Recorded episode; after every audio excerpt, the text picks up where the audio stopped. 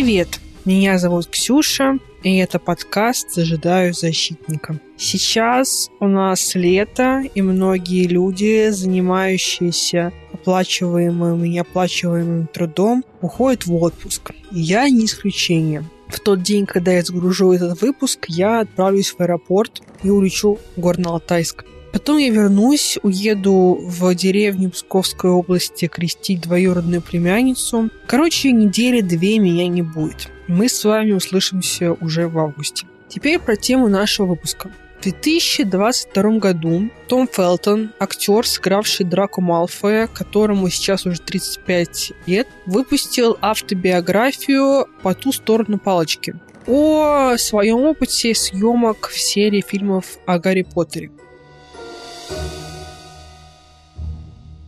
На русский язык эту книгу, как и многие хорошие книги, в последнее время не перевели. Но в июне 23-го года меня вдруг осенило. Я же умею читать по-английски.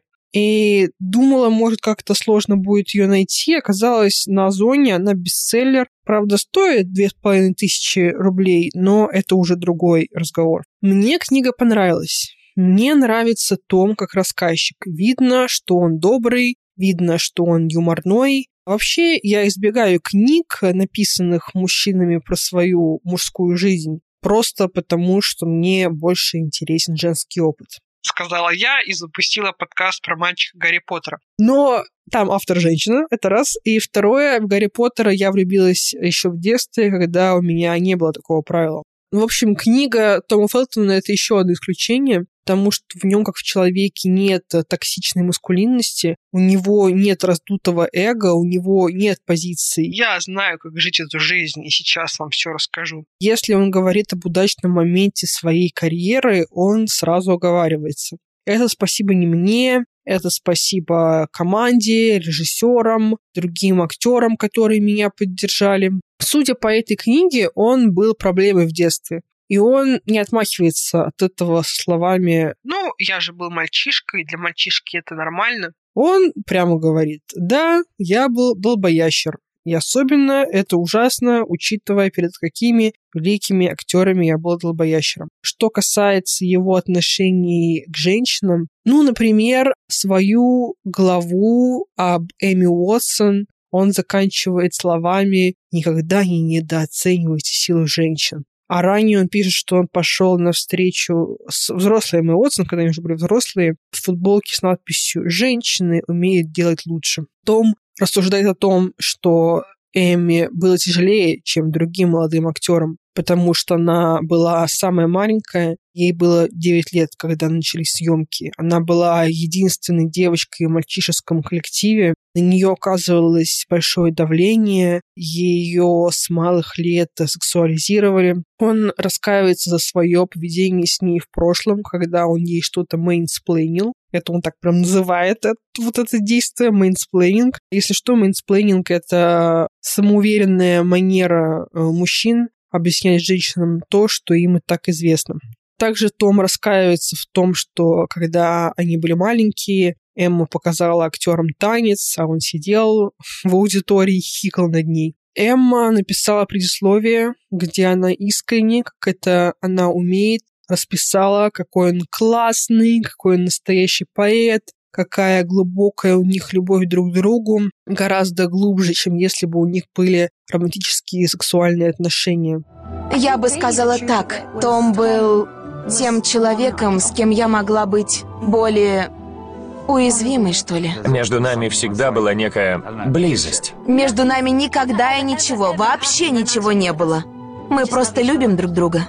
Если Эмма, известная феминистка, сама напишет книгу про свой опыт, это для меня будет просто книга десятилетия. Но вернемся к Тому Фелтону. Мне вообще нравится Том как человек. Нравится, что он сейчас выглядит как полная противоположность Драку Малфоя. Он выглядит как калифорнийский серфер, такой невысокий, худенький, с растрепанными светлыми волосами, бейсболки, все время катается на скейте, очевидно, травку дует, играет на гитаре, поет. любит своих двух собак. На протяжении 10 лет у него была одна девушка, которая играла его жену в финальном фрагменте, когда героев показали 19 лет спустя в Гарри Поттеровских фильмах. Почему важно, что у него долгое время была одна девушка? Потому что так всегда бывает с хорошими парнями. Их подбирают, когда они еще молодые и зеленые, делают из них человека, и потом эти парни долго хранят верность своей девушке, потому что они же не бабники какие-то,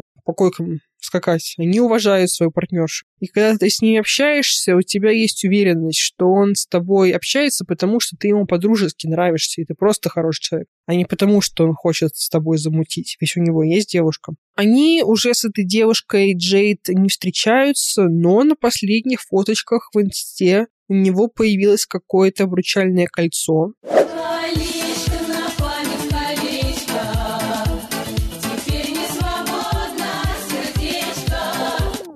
Не знаю, что это могло бы значить. Есть хейтеры, которые говорят, вот, у Тома каждый второй пост в Инстаграме про Гарри Поттера, то он на студии Warner Brothers, то играет в Hogwarts Legacy, то опять встречается с актерами из Гарри Поттера, постоянно анонсирует что-то связанное с Гарри Поттером, у него нет своей жизни помимо Гарри Поттера.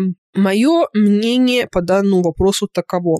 Мне кажется, Том просто решил не выдумывать проблемы на пустом месте. То есть можно же сидеть дома и дуться. Вот, я актер одной роли, я хочу, чтобы меня воспринимали серьезно. Можно агрессировать на каждое упоминание о Гарри Поттере, можно забить на все удовольствия просто от съемок и быть в вечном поиске роли, которая переплюнула бы все предыдущие. А можно сказать «фак ех». Я Драко Малфой, репостить все, что связано с Гарри Поттером, получать кучу лайков на это, потому что все любят посты про Гарри Поттера, получать деньги от всех этих рекламодателей, которые ему предлагают, то чехол для айфона с символикой прорекламировать, то часы, радовать постоянно себя и фанатов. То, что он так любит фанатов, это же не только про потешить тщеславие. Среди них есть люди, чья жизнь действительно станет чуточку лучше, если они поговорят с любимым актером. И, конечно, этот актер чувствует свою ответственность пойти пообщаться с ними. Особенно если речь идет не только о таких людях, которым неважно, с какой знаменитостью сфотографироваться, важно, сколько лайков соберет этот пост в Инстаграме, а, например, о детях, которые верят в сказку, которые лежат в больницах, в детских домах. Том в своей книге рассказывает про одну женщину, которую он постоянно встречал на разных событиях, посвященных Гарри Поттеру, а потом так сблизился с ней, что даже побывал у нее дома, и он узнал, что она просто очень одинокая, у нее нет своих детей, и дети из фильма стали ей как родные. Кстати, тут же еще важно процитировать, что это не какая-то вздухающая слава, когда в один год у тебя 30 фанатов, в следующий год уже 3, в последний год 1, еще какой-то год ты вообще один сидишь на своей пресс-конференции, где сплошная пустота. Это не так.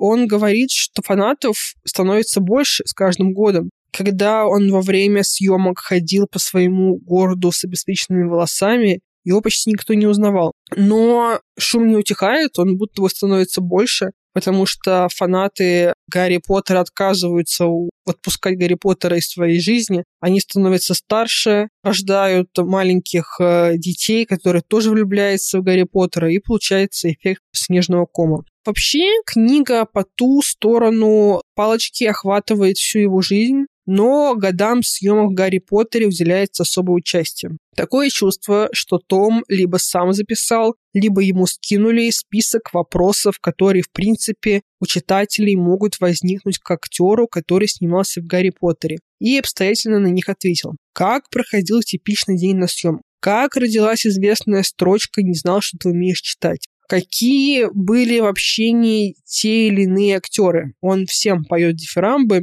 за маленьким исключением актера, который играл Люциуса Малфоя, Джейсона Айзекса. Он его тоже очень любит, но отмечает, что тот любил поторговаться с режиссером, чтобы ему дали больше реплик и больше экранного времени. Вывод можно сделать такой. Все было классно, все были потрясающие. Вопрос, конечно, насколько это искренне, насколько он был свободен в том, чтобы высказывать свое мнение, кому вообще принадлежит идея написать эту книгу в том формате, как она написалась. Я не знаю. Я предпочитаю ему верить, потому что он мне нравится, потому что, ну, знаете, иногда у людей реально бывает положительный опыт. Я знаю, вы привыкли, открывая книгу, сразу погружаться в боль и страдания. Но иногда в этой жизни некоторые реально получают удовольствие. И, возможно, это объясняет то, почему он сейчас, как я уже ранее сказала, так любит вспоминать, что он играл в Гарри Поттере. Потому что не только для нас, для зрителей, это наше детство, но для него это тоже его детство, это его приятные воспоминания. Грустное в этой книге тоже есть, но оно не связано с фильмами, оно связано с тем временем, когда он переезжает в Лос-Анджелес, когда уже он взрослый после окончания съемок в Гарри Поттере, и он немного теряет голову, теряет аутентичного себя, и для него это все заканчивается в рехабе.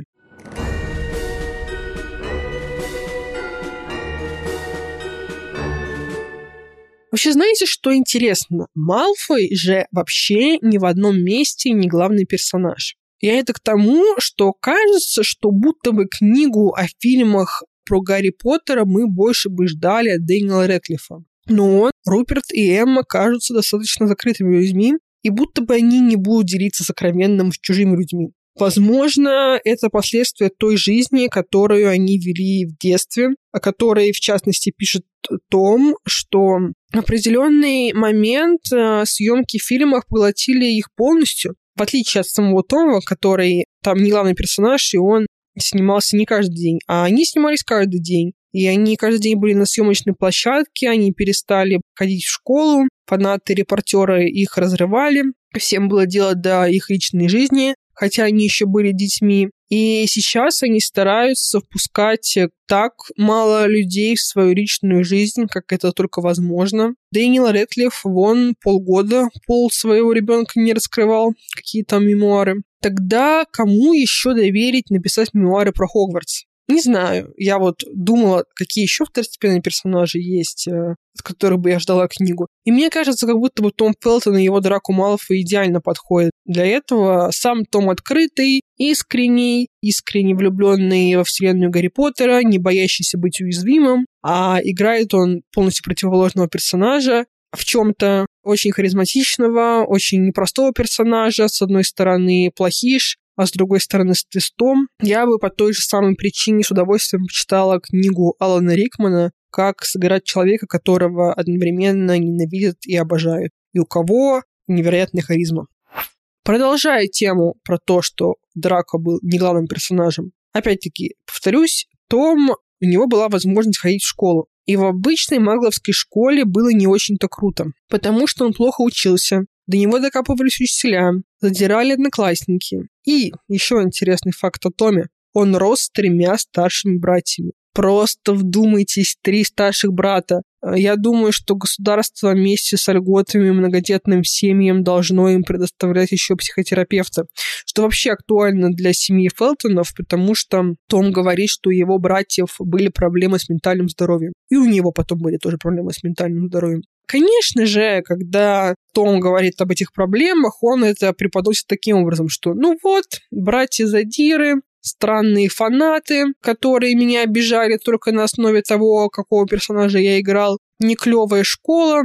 Вот что держало меня на земле, не давало потерять голову от славы и денег. Ну, я, честно говоря, не очень люблю, когда кто-то говорит, моя травма сделала меня таким крутым, как я есть сейчас. Хочется процитировать Петрановскую в ее интервью Ксении Собчак. Да, ваша травма сделала вас классной, но кто знает, может быть, без нее вы бы стали еще класснее. Мне кажется, даже если ты экстравертный мальчик, который легко задирается и начинает творить безобразие, это я говорю про Тома, можно как-то поставить тебе рамки и научить быть в контакте с самим собой, не обижая, не травмируя, не нарушая границы. Но он, конечно, имеет право, описывая события своего прошлого, не посыпать голову пеплом и не обвинять при этом себя и остальных. Расскажу немного о том, как Том видел Драко. Мне кажется, его мнение по этому вопросу должно учитываться, потому что ощущение актера по поводу персонажа передается и зрителю тоже. Во-первых, Том считает Драко засранцем. Лучше сразу поставить точку в этом разговоре. У него нет иллюзий, что внутри он был хорошим, просто из-за каких-то травм не мог это донести. Хотя травмы у него были в лице его отца, который его кошмарил. Ну, то есть засранец, но не абсолютное зло. В главе, где он говорит про Дэниела Рэдклиффа, Том рассказывает, что вот, сейчас будет мой свободный перевод, что арка Драко в последних фильмах сочетается с главной темой всех фильмов про Гарри Поттера. Какая же главная тема фильмов про Гарри Поттера, по мнению Тома Фелтона? Главная тема — это тема выбора. Сразу вспоминаются все эти мемы в социальных сетях. Помните, где вот фотка Драко Малфоя, где он такой пытается убить Дамблдора и плачет, и подпись «The boy who had no choice», мальчик, у которого не было выбора. И кульминация этой темы достигает, по мнению Тома, в поместье Малфоя в 7-й книге. Помните, там ситуация, когда троицу притащили в поместье Малфоев, и Гермиона закляла лицо Гарри, что оно распухло, он был не похож сам на себя. И притаскивают Драко, и старшие пожиратели спрашивают: «Это Гарри Поттер?» И мнение Тома, что Драко в этой ситуации знает, что это Гарри Поттер, но он не признается в этом. Таким образом, он решает его спасти. Там еще в фильме, в финальной битве в Хогвартсе, была такая сцена, которую вырезали, где Драко вообще кидает палочку Гарри. Типа вот, помогаю тебе. Таким образом, Том говорит, что Драко и Гарри — это две стороны одной медали. И мое мнение о киношном Драко. Первые фильмы — это, понятно, маленький засранец. Но когда я увидела его в 6-м фильме, мое сердце остановилось. Мне было лет, наверное, 13. Он с такой причесочкой, такой в черном костюме, не похож на всех остальных. Как бы на стороне плохих, но пребывает в моральной дилемме, плачет в туалете, внутри у него рана, носит темную метку вопреки своим желаниям. Неудивительно, что он герой стольких фанфиков. Я сама сейчас пишу про него фанфик, но я прямо отдаю себе отчет, что это Драко из параллельной вселенной. Реальный Драко слишком переживает за свою 5-ю точку, чтобы идти еще на какие-то жертвы ради любви. По-моему, сама Роулинг говорила, что Драко был влюблен в Гермиону, но я сомневаюсь, что он мог бы пойти на подвиг, чтобы сделать эту любовь больше не тайной. Да и, мне кажется, Гермиона никогда бы не простила ему, что он разбрасывался словом «грязнокровка», оскорблял Гарри по матери, оскорблял Рона, потому что он был бедный. Гермиона себя не на помойке нашла. В описании я оставлю вам ссылку на обзор этой книги от одной девочки, канадки, на YouTube-канале. Обзор на английском. Она стендап-комедиантка и полусерьезно называет себя хейтером, так что, возможно, если вам показалось, что мой обзор слишком единорожно-розовый, то вам стоит заценить обзор человека, который не настолько фанат Тома Фелтона и вселенной Гарри Поттера. Но я просто, честно говоря, не по всем моментам с ней согласна. Например, у нее есть какой-то странный поинт, который заключается в том, что вот в книге Том описывает, как он пришел на прослушивание, его спросили, какой момент из книги он ждет, не дождется, когда он будет экранизирован. А Том книгу не читал, потому что он был такой тип мальчика, который особо не читает книги, а вокруг него были сплошняком фанаты Гарри Поттера. И вот про это, в общем-то, история. И вот эта девочка, которая делает обзор, она такая: «А чё вот он сказал, что он не прочитал книгу, как-то странно, вот сейчас ты выпустил свою автобиографию, вообще вся твоя жизнь, она существует благодаря Гарри Поттеру, а ты что-то тут пишешь про то, как ты вообще даже этого Гарри Поттера не читал». Но мне кажется, какая-то странная претензия, потому что, ну, так реально случилось, что ему придумывать, да, реально вначале он не прочитал эту книгу, а потом прочитал, и она ему понравилась, все случилось так, как оно случилось. Ну, то есть какая-то странная претензия. И последнее. Наверное, вы хотите спросить меня,